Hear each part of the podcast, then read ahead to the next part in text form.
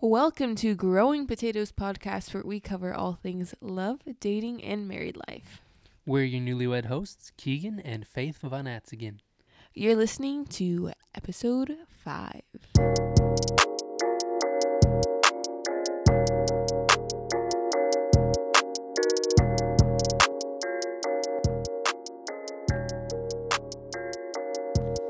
We are so happy to be back on the mic. We missed you guys last week. Sorry for that. Uh, little mini vacation. We are rolling into full time work together and still learning to time manage with with everything, right, babe? Mm-hmm. So, um, we apologize for that, and we're so happy that we're back with you guys. We missed you. We know you missed us. We had some people reach out to us saying, "When's the next episode coming? What's going on?" It's here, baby. It's here. Yeah, we're we're back, and we're here to deliver. We just want to thank everyone for their ratings and comments and encourage anyone who hasn't subscribed to go ahead and subscribe and share it with your friends. We'd love to spread the word about our podcast. Yes, if you've enjoyed growing potatoes um, at any length, please, please, please leave us a rating. Share it with your friends and have them leave ratings too. Just the more ratings we get, the more um, available that this podcast gets, and the more people that are helped and encouraged. Yeah. Should we jump into our spud moment? Oh yeah, yeah, definitely. This week's spud moment, um, once again happened on our honeymoon, which was a More honeymoon craziness. our whole honeymoon was a spud moment. So we were hopping from embarrassment to embarrassment, um, and just experience to experience that kind of got worse as time progressed in our honeymoon. We had a great time and we laughed about it and honestly, um, they probably helped us bond quicker than just having a super serene and romantic um honeymoon, but Things got crazy. yeah, things got crazy. such as our spud moment for today where we so we went to Mexico. yeah, Went, went to, to Puerto Vallarta. yeah, got to stay at an all-inclusive resort. Um and they had a pool party day where everyone at the resort could come down to the pool. It was on the side of the beach Um, because the, the hotel had a private beach and they had what was called a foam party. Yeah. So they filled up the pool with foam. And I like grew up my whole life in California seeing like foam party advertisements on like stapled to the the like street light pole. and so as a kid I was like, yeah, these things are probably really fun. So we are like, we'll probably never go to a foam party in our life besides right now. So let's just check it out. yep. So they, when they said fill up, it, it got full. It exploded with foam bubbles everywhere. And we were just standing at the side of the pool watching this thing get bigger and bigger as the foam just grew to like twice my height. It was just like, yeah. It was like an infinity pool, so like the foam was falling into the sand, like out over the edge. it was just, And the pool was, yeah, filled with kids. Everywhere, yeah. Yeah. and they're like, go. And so he's like, all right, let's Yeah, jump let's in. do it. We were contemplating because like, oh, it's kind of full. You know, we're like, it actually looks kind of fun. So we cannonballed in. no, it was like a four foot pool. Okay. we stepped gingerly in. And we just like, you know, started playing in the foam and stuff, just having a good time, swimming around, And then trying we, to avoid hitting a kid. we realized something. The yeah. the deadly secret of the foam party. it like got dangerously um Thick. crowded and thick with foam like every centimeter of the pool had like a four three to four foot like Wall of foam. wall of foam that just covered the entire pool and it was like no matter where you went in the pool you were in foam and you couldn't breathe yeah, we started not being able to see, not being Yeah. able to breathe. We lost each other. We Yeah. found each other, then we It lost each other again. so scary. Like it was like being it's you know when you drive in fog early in the morning, it's like that but thick bubble bath filling foam And that you can't you breathe drown. in. Yeah. and so when I lost Keegan, I was lost too. I would go under the water, you know, swim, pop my head out of the water, and you'd be consumed like in another pile of p- foam. And so you couldn't breathe. And so you'd go down, swim more, trying to find the edge of the pool. I literally thought I was going to die for a second, like There was suffocating. times where I really actually panicked in there.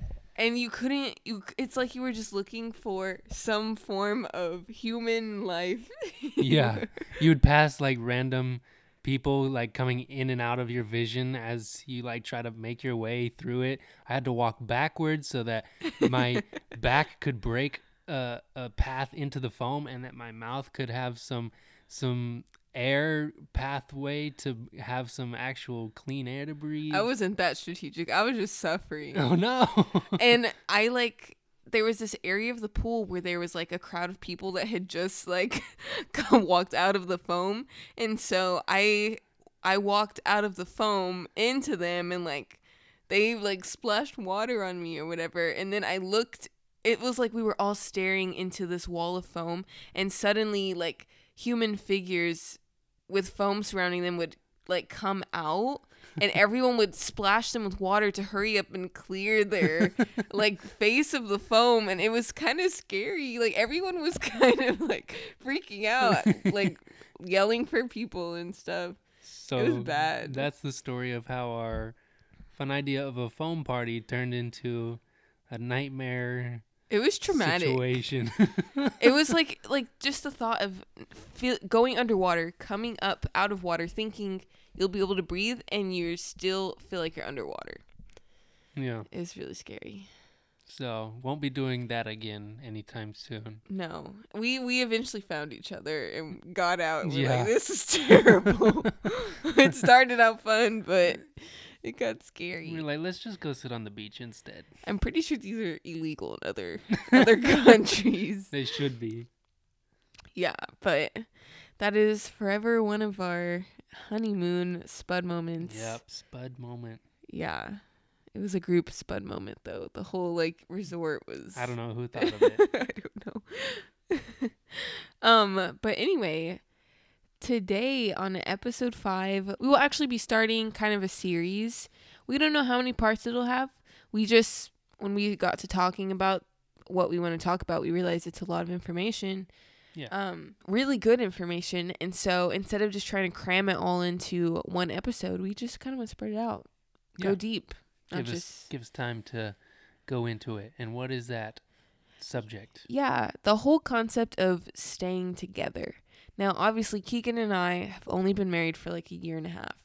We've not been married for 20 years, 15 years, one year is all we've been together for. Yes, there's couples who have stayed together far longer than us. Yeah, definitely. And we're definitely staying together for a lifetime, but we just kind of wanted, in terms of staying together, we just want to talk about those things that have brought us closer together and are kind of our proactive ways and plans of how um, we're just staying one in mind, body, and spirit, and um, just pursuing a life of being together and turning towards each other and becoming closer um, with each day. Mm-hmm. So, this is Staying Together Part 1.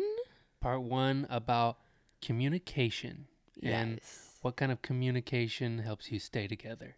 Yeah, we were on a beautiful walk this evening just talking about um, communication, and we just realized that communication is something we are always working towards um, improving all the time, 24 7. And we're always communicating 24 7 no matter what. Um, both if it if it's verbal or nonverbal, whether we're present, even our absence of presence is communicating something. Um, and so we just realized that communication is kind of um, what makes or breaks a relationship, both in its satisfaction and its length. Um, healthy communication is what brings you close together. And um, we just want to share some things that we've learned, some things we've had to work on to improve with communicating Mm-hmm. um, and what we've found helpful for improving our communication and just being um being open and honest with each other. Yeah, because communication is like an extension of who we are. We on we were talking before the show that we think communication involves how we see ourselves as well as how we see the person that we're communicating with. Yeah, and Keegan and I communicate extremely differently. Um I'm very I'm huge about nonverbals. I'm huge about um just being very open and honest and Keegan's so sweet and so kind. And I think um one thing that's changed about our communication a lot from like dating to marriage is that he's been more open and honest about his emotions and um we're less worried about, you know, hurting each other's feelings because we've built that trust that you know, no matter what, this person's staying with me until the day I die. And so communication really um, is fostered in trust and respect and um, depends on the security of that relationship. So, Faith, would you say that people's ways of communicating that it changes over time? I think it does change over time. And I think it honestly changes as we learn more about ourselves and um, learn more about the person we're trying to effectively communicate with.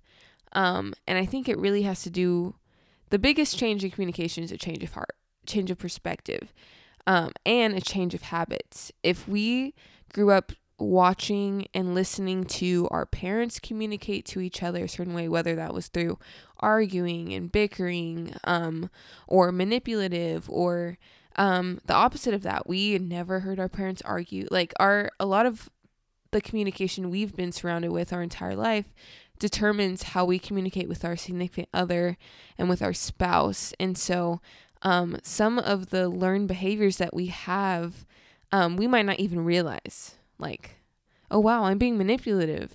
Oh wow, I, my voice is raised. My whole family, this is the volume we talked at, you know? yes, and whatever we do, communication either brings us closer together or further away. So we're all about uh, making sure that the communication we have is turning us towards each other and not turning us away. So we came up with a list of some things that we think bring people together in communication and help, you know, feed your love and not tear it apart.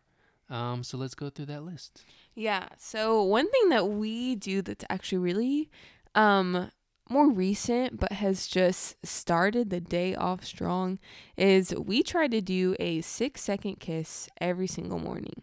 Sometimes it's right when we wake up, sometimes it's just right before we uh, have breakfast. Um, and just whenever we remember, we try to start our day with communication and communication. Physical communication. Yeah, physical communication. And it really does set the mood for our entire day right there from the m- moment we woke up. Um, the moment we wake up, we're just completely um, reminding ourselves that we love the person we woke up next to. Next on the list is seeking to understand and listen. We really try to listen um, as much as we talk, just so that we are fully present for the other and um, understanding what they're saying. Yeah, we've all heard that there's a difference between hearing and listening, and that listening you should be able to repeat back to them what they're saying and understand, you know, what what exactly emotions they're feeling. It really um is important to have empathy um, when communicating with your significant other because that person um, means a lot to you. And sometimes when uh, the communication might be in a more tense place, it's so easy to just think about what we're trying to say next. Um, but true listening, whether that be um, for instance, Keegan, like he is not as talkative as I am, and so I know when he gets very passionate about a subject, I really need to listen Because I just keep talking and talking and talking more than I've ever talked in the whole week. yeah, and it's rare. And so I'm I realize, wow, he's talking a lot about this subject. He doesn't talk a lot about many things unless he's extremely passionate. And so in that moment, if I were not to like sit and give him my undivided attention, he'd be very hurt. You'd be hurt, right? hmm Yeah. Because I just I don't know. I know speaking for him is a sacrifice. Even speaking on this podcast, after every podcast, I'm always like, Keegan, I'm so thankful that you did this podcast with me. I know talking is not your thing. You'd much rather write everything, but And for me, I have to work on my listening when Faith is asking me to do something for her, and I'm like, "Yeah, I'll do that," and then I, I am like, "Wait, what did she just say?" And I just agreed to it, and I don't know what I'm supposed to be doing. I'm like, Faith, what did you say? I wasn't listening, and you'll have to repeat. So I just have to make sure that I'm listening for your voice at all times, not in my own little world, but here on earth, just listening Mhm. for the wife of the the voice of my wife. Yes. And honestly, cell phones have not helped our generation with listening at all. Um, we're so distracted. And even the new iPhone update, you can now FaceTime and be on your phone. The second I realized that was on my phone, now I was like, great. Now I really have to focus on FaceTiming the person and not being distracted or tempted to go into my phone and get on other things because now it won't say, you know, paused. They'll still see my face and I could be distracted talking to them. And so if you're in a conversation with your partner, be fully present because life's too short to not be fully present. Yep. And another communication practice that brings us closer together is laughing it out and not taking ourselves too seriously. We try to um, just laugh about our arguments and just end everything with laughs and giggles and not be not be too serious about it all. Yeah, we have a hard time being slash staying mad at each other. It's so hard for us to stay mad at each other because all one the other person has to do is do something f- not even funny. They just have to They just have to at try to be funny. yeah, just they just I don't even know. They Keegan just looks at me sometimes right after I've been mad at him about something, and I'm like, why do you do this? And I just start laughing, and he starts laughing, and we just we don't take each other seriously or ourselves seriously, but we we take our relationship seriously, and so humor really helps lighten up um conflict and anger and yeah it's good it's good. Um another thing we do often is reflect on our communication. We're always asking each other like did what i said earlier today come off as um like i don't know overbearing or demanding because i wasn't trying to be demanding. Like there's moments where keegan has come up to me and asked me or asked for my forgiveness for something that i didn't even take offensively in any way whatsoever. And he was just wanting to make sure like and ask me did how i say this earlier come off as you know snappy? And i was like no I'm not at all um well, that leads into another point, which uh, we often try to do is ask for forgiveness and easily forgive each other. We fo- are firm believers in just forgiving and forgetting. We will forgive each other, and then we're really good at quickly forgetting the the slights or the um, whatever little things made us mad. We just we willingly forget it, and we keep moving on with with just our relationship. Yeah, I honestly can't tell you what our biggest argument has been or the last time we got really mad at each other. We we're really good at forgetting. He'll bring up like moments of tension we had and I'm like, that actually happened? He's like, Yeah, you don't remember? We are really good at forgetting um just any arguments or tension we had because we're just so focused on um our love for each other, on what that person is doing in the moment, present right now, not what they did in the past, not what we think they're going to do in the future. Just being extremely present with um, our partner and with each other and trying to completely understand so we can completely forgive. That's good, babe. That's good. Thanks. Um, and that kind of leads into something else uh, that used to be really hard, I think, for both of us when we were dating because we were so um, cautious of hurting the other person's feelings. Um, but we, now being married, we definitely confront each other about um, moments where our communication lacked or failed or expectations weren't met. Um, and so uh, it is extremely important to voice um, anytime that you might f- feel like your partner is not understanding you or avoiding anytime that the communication on uh, your partner's side is making you want to turn away rather turn towards them it's really important to um, bring that up. And if there's not confrontation in a relationship um, it's usually because one person is always complying and just stuffing away their emotions. And it's so important that within confrontation, if you don't have this foundation of trust and respect for each other, um, that might be one of the reasons why your partner is not wanting to confront you about um, how they might feel disrespected in any way or just are not having their needs met needs met if you if they've tried to confront you before about something and you went off on them or you just kind of ignored them? You said you were going to do something to fix and you didn't. It's kind of just giving them a reason to not bring it up again or to not try again because um they it takes a lot of vulnerability and a lot of courage to confront someone you love about something. And so if you aren't creating a environment, a safe environment for that person to do that, you're harming your relationship. And so um one thing we also do is we we like to like take communication to the Lord and ask him to reveal to us what shortcomings we might have, what weaknesses we might have that we're not realizing as well because it's so easy to um to keep the habits we've had our entire life. And um, if we don't know what we're doing, we don't know what we don't know. And so it really does take being in a relationship, um, an intimate relationship, to realize that there's bad habits we have communicatively.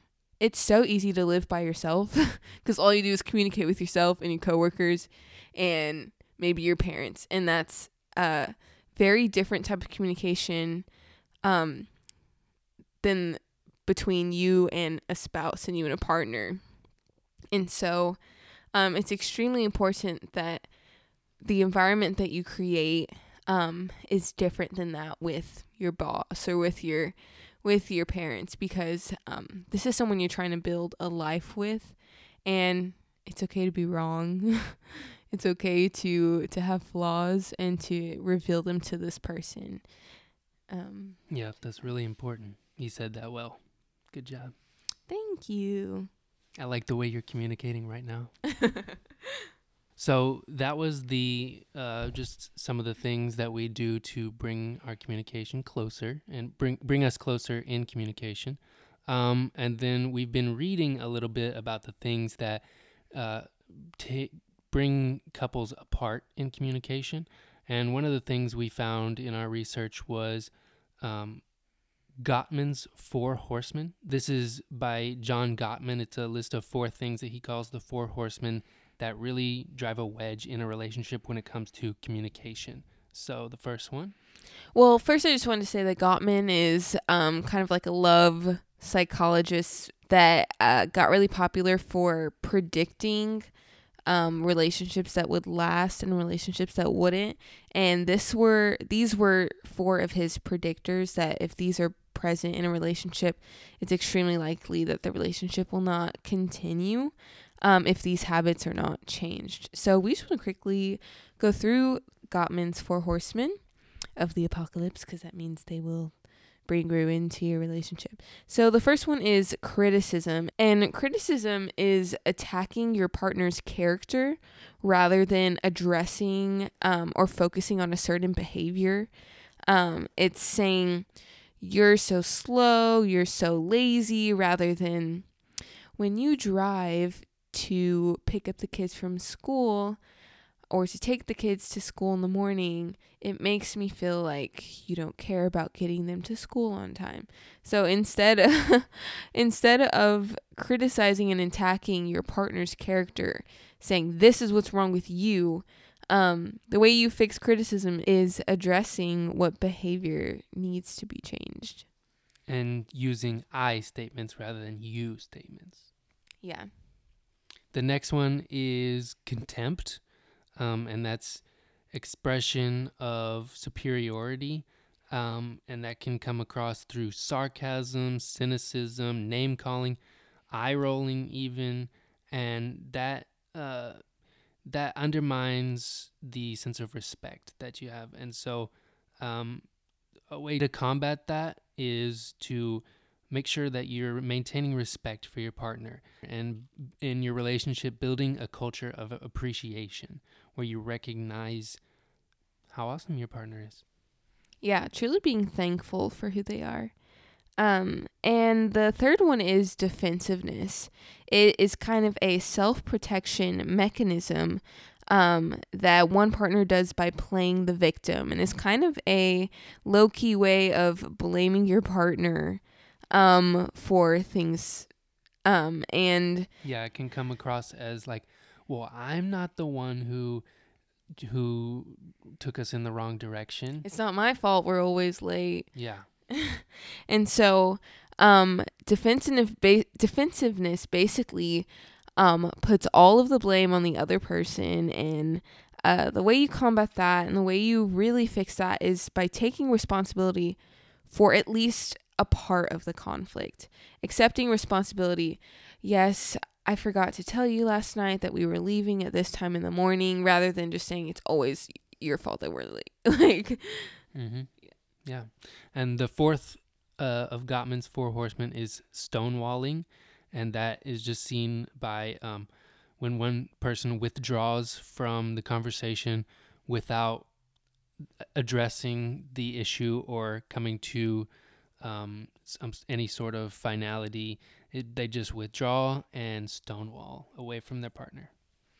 Yeah, I have definitely fallen captive to this. It kind of looks like the silent treatment or the cold just, shoulder. Yeah, the cold shoulder. Just okay, I just need space alone, and then you just never really come back, and you just kind of want them to to feel the wrath of your silence and your and your um distance. Mm-hmm. And so Gottman says the way to uh to combat this one is to break maybe for 20 minutes maximum, but then come back together and make sure that you're not stonewalling permanently. That that if you need a little break, okay, but make sure you come back and get some sort of closure and don't just ignore them and give them the cold shoulder.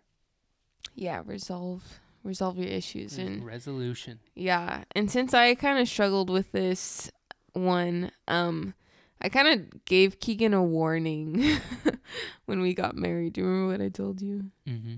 You said, if I'm ever giving you the cold shoulder and acting like I don't want your attention or your presence, just push in closer to me and don't go away. Press in because that's what actually I really want is for you to to press in and and be even more persistent yeah i i feel like especially as girls we really like indirect communication. Like we kind of just want the guy to know this is what you're supposed to do. And sometimes like, sometimes the guy doesn't always know. No most of the time the guy doesn't know. Okay well you gave me the key. That's that's i don't always know but you gave me the key to yeah. understanding. I just feel like girls really like to feel known and be known.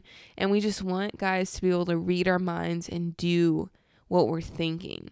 And I quickly learned with Keegan that is in no way, shape, or form possible. Keegan is like the king of direct communication. He hates indirect communication. If I want him to do something for me, I'm like, yeah, if you want to, you can do it. And he's like, "Oh, she doesn't want me to do it only if I want to and I don't want to." Like he doesn't know that I'm hinting, hint, hint. I don't want you to. I don't want to have to force you to do this, but I want you to to do this. And he's basically like, if you don't directly tell me you want I'll me to do you this, say it. yeah, he makes me say it, and that's something I had to learn early on. It's like this guy doesn't fully know me yet. We'll get to a place eventually where he can possibly read my mind, and he's he is getting there. I'm getting there. You're getting was, there was one of those crazy situations the other day, huh? Yeah. He but um early on um it's it's very easy to just kind of get mad because he's not picking up what you're indirectly dishing out. And so that's why often it helps to give your partner, as we say, the key to crack your code. Maybe letting them know which one of these you often fall into and giving them the key to, okay, when I do this, this is how this is how I need you to respond. Uh, don't pay attention to how I'm acting. Don't pay attention to one of these four horsemen that I'm that I'm showing. Just do this and we'll be able to communicate well. Yeah, it, it really it really works to be proactive rather than reactive. And Keegan's even shared some things with me like I don't like these certain words. I don't like uh, when uh, you use this certain tone or pitch. Like very just being clear ahead of time. Hey, I have a history with this kind of communication. I hate being yelled at. Like whatever it is, communicate that up front to keep you from being hurt to keep your partner from overstepping a boundary that they didn't even know what was there or you know touching a wound um, that hasn't fully healed and then end it with a six second kiss. yeah always um so we it's time for us to wrap up but we just had so much more we didn't even get to say so i think we might com- continue some communication next week what do you think Yep, on to part two. Yeah. Yeah, definitely. Um, so thank you so much for joining us this week. We hope that we um helped you in some way, shape, or form, you and your partner to communicate clearly, effectively, um, and just to get closer together, to um, grow rather than grow towards each other rather than grow away from each other. Um, and you know, just keep watering that that potato plant. Yep. So our quote for today is by Gary Thomas from his book The Sacred Search, and he says something short but profound. He says, "A good marriage isn't something you find, it's something you make." So with that, we just want to remind everyone that if they have a spud moment that they want to share, um, feel free to send it to us on our Instagram at Growing Potatoes. Also, remember to leave a, a review, five star rate us on Apple Podcasts, and we will see you next time. Bye.